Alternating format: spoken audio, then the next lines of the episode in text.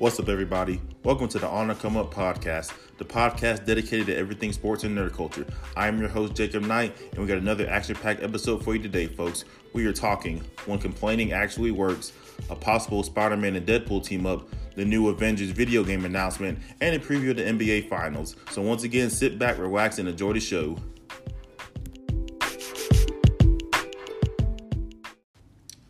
Y'all already know what the deal is. Honor Come Up podcast, back at it again for another week.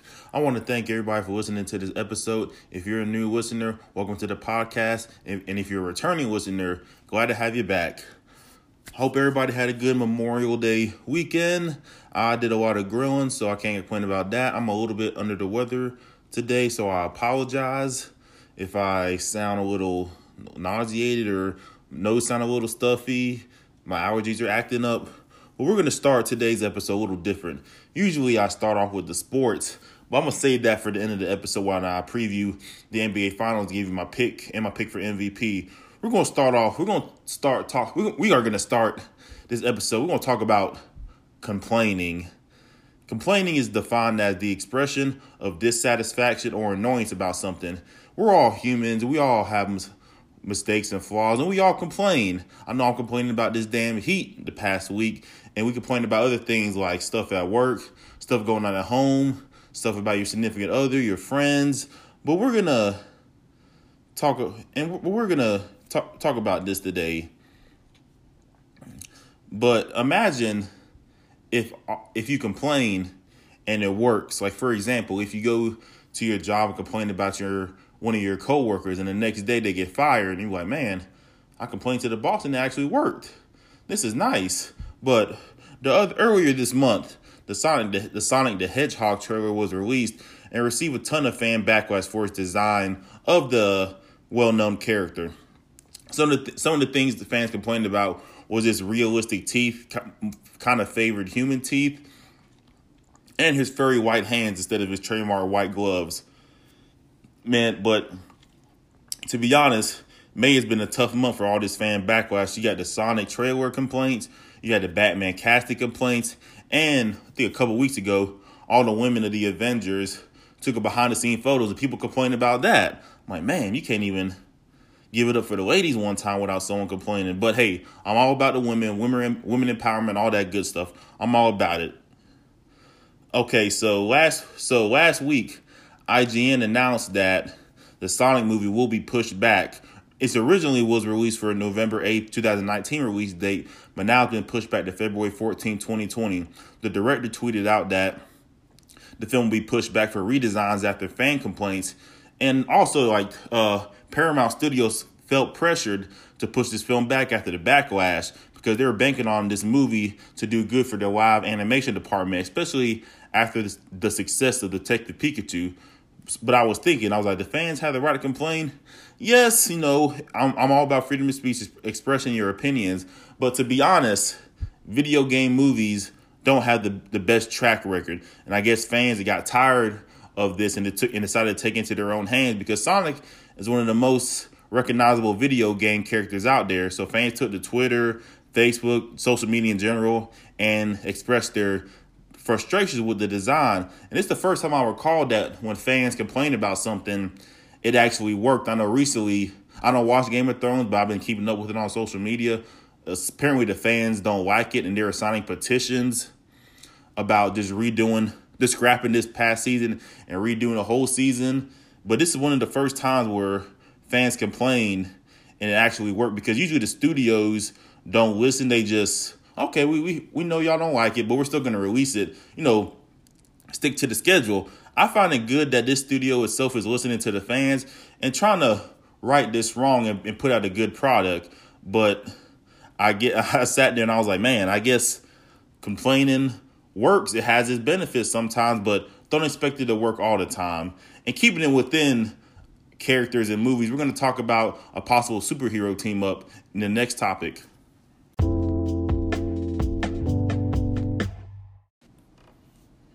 Okay, 2019 is might as well be the year of Disney, because to be honest, Disney's doing the damn thing. Later on this year, they're going to launch their own streaming service in November. I'm going to cover that at a later day and time.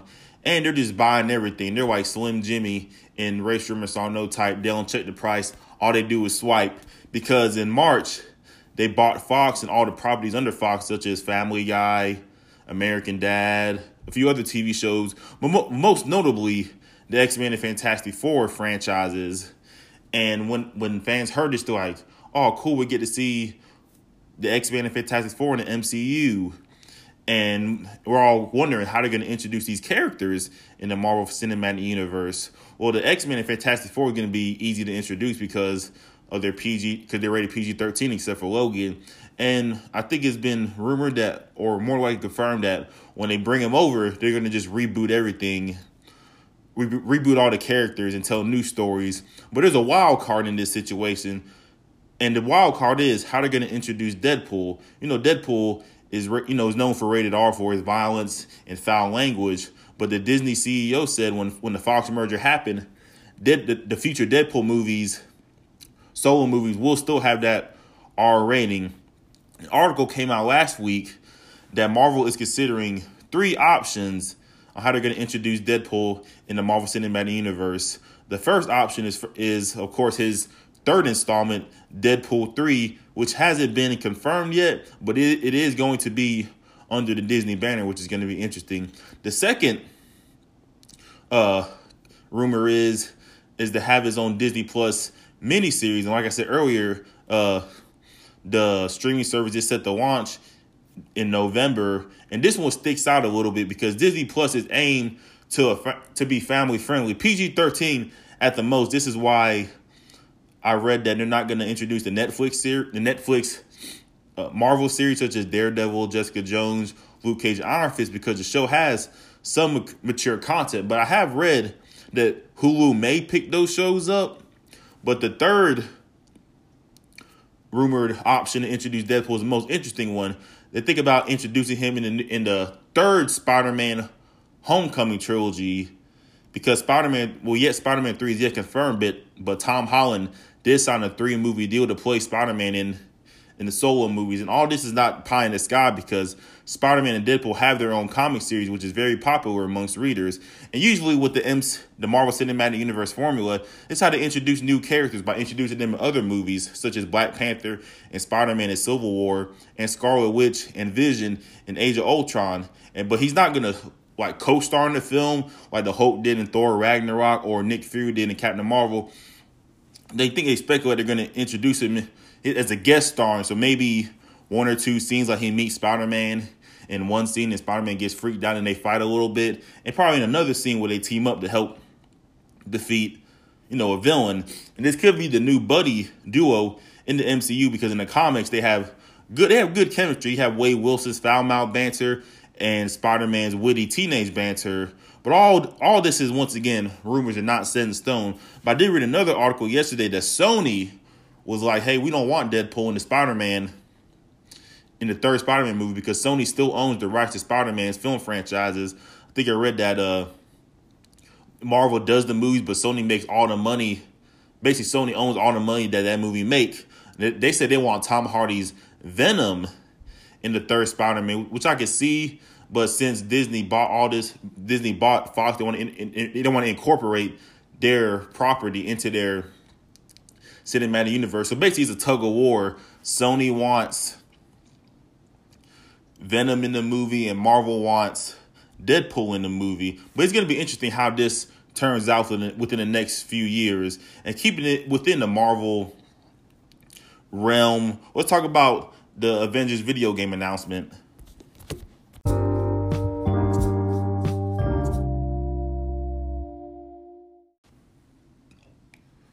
Ladies and gentlemen, it has been confirmed. We are getting an Avengers video game in the future.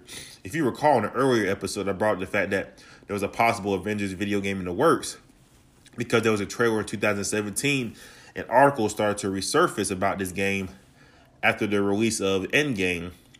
And the developer, Square Enix, is going to be at E3 this June. And for those who don't know what E3 is, E3 stands for the Electronic Entertainment Expo, E3 for short. Basically, it's the biggest video game convention in the world. And the stars have aligned because the Avenger movie released this year, articles start to resurface about the game, and the developers are going to be at E3. So IGN reported today that the game entitled Marvel's Avengers will be unveiled at E3. The game's official Twitter account announced it today. Very few details about the game has been reported, but the game will have its own original storyline. And after watching the trailer again, I assume part of the story is going to be that the Avengers have broken up, but they reassemble to fight a greater cause, because the hashtag for this game is hashtag reassemble. And in the trailer, you see Iron Man, one of Iron Man's arms. You see Thor's hammer, Captain America's shield, and a pair of glasses, which is assumably is going to be Bruce Banner. So those characters are probably going to be in the game. And the game is in Square Enix is set to premiere this on June 10th at 9 p.m. and have a showcase the next day on June 11th. So we're getting probably a trailer on the 10th and more gameplay on the 11th. But man, in the words of Drake, what a time to be alive.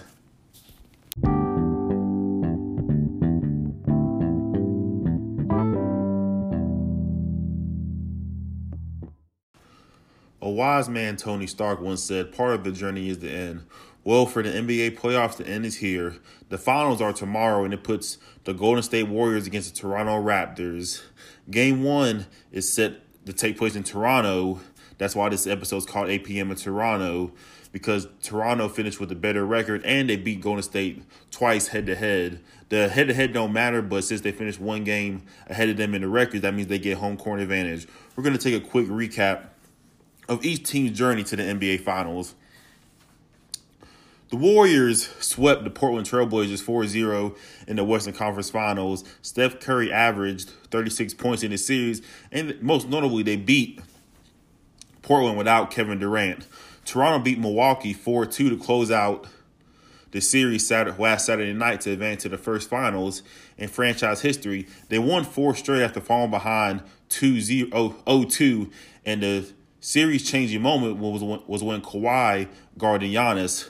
Giannis shot 35% when guarded by Kawhi and 55% when guarded by anybody else. So you can see that Kawhi guarding Giannis made a difference.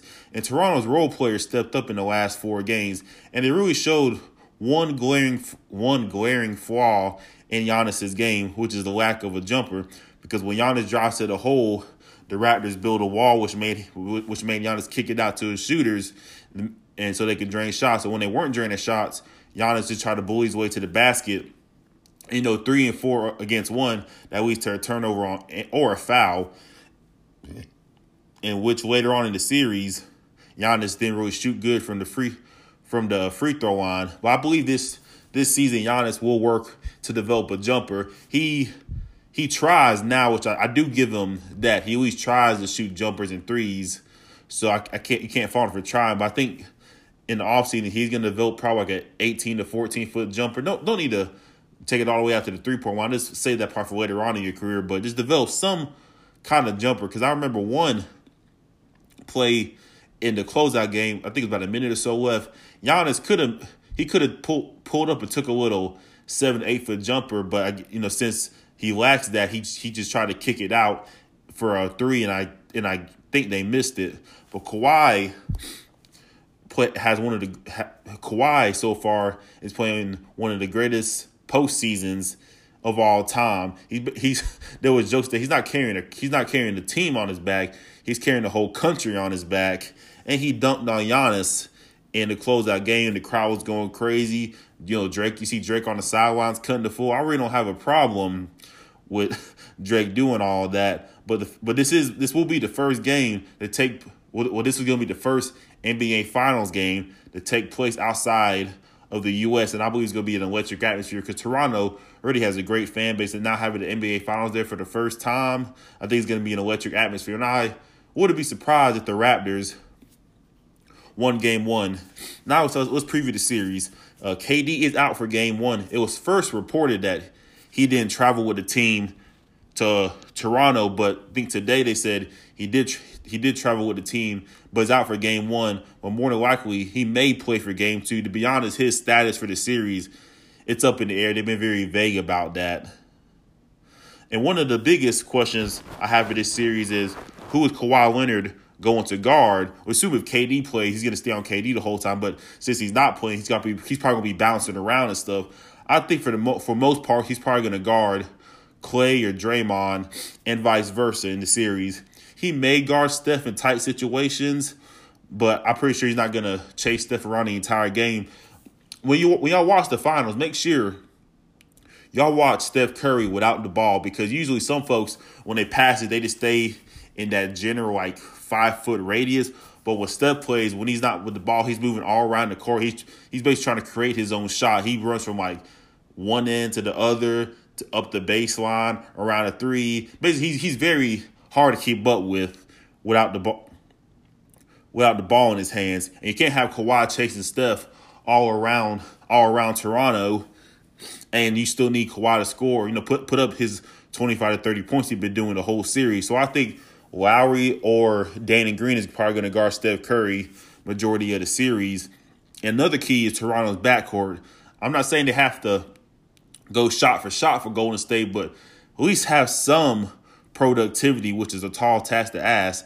And Toronto needs a consistent second option for Kawhi, whether that's Siakam or Lowry or another person, and great play from their bench from Van Fleet, Powell, and Ibaka. And Toronto is the bigger team without KD, with Ibaka, Gasol, Kawhi Leonard, and Siakam. So that means they probably had the advantage when it comes to defensive rebounds and offensive rebounds for second chance points. And I assume they're probably going to start Bogut, I'm pretty sure they're going to start Bogut in the finals over Kevon Looney. That's if Kevin Durant doesn't play this series. And after just thinking about this, this was a tough call for me, but I would love to see Toronto win, just to have a new team win, because I like Kawhi Leonard, but I'm sorry, but I just had to go. It's just strictly business. I'm going to have to go Warriors in 6. And, I have written down Steph Curry's my MVP, but that's the popular choice. I chose Klay Thompson the last 2 years for finals MVP, and he hasn't came through for me. So I'm going to have Warriors in 6. That's with or without KD. Warriors in 6. And MVP is third time the charm. MVP is Klay Thompson.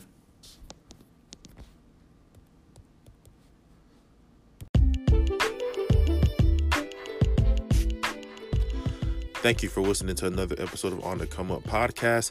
I greatly appreciate the support. Make sure to like, subscribe, and share. Have a great rest of the week, and see y'all next time.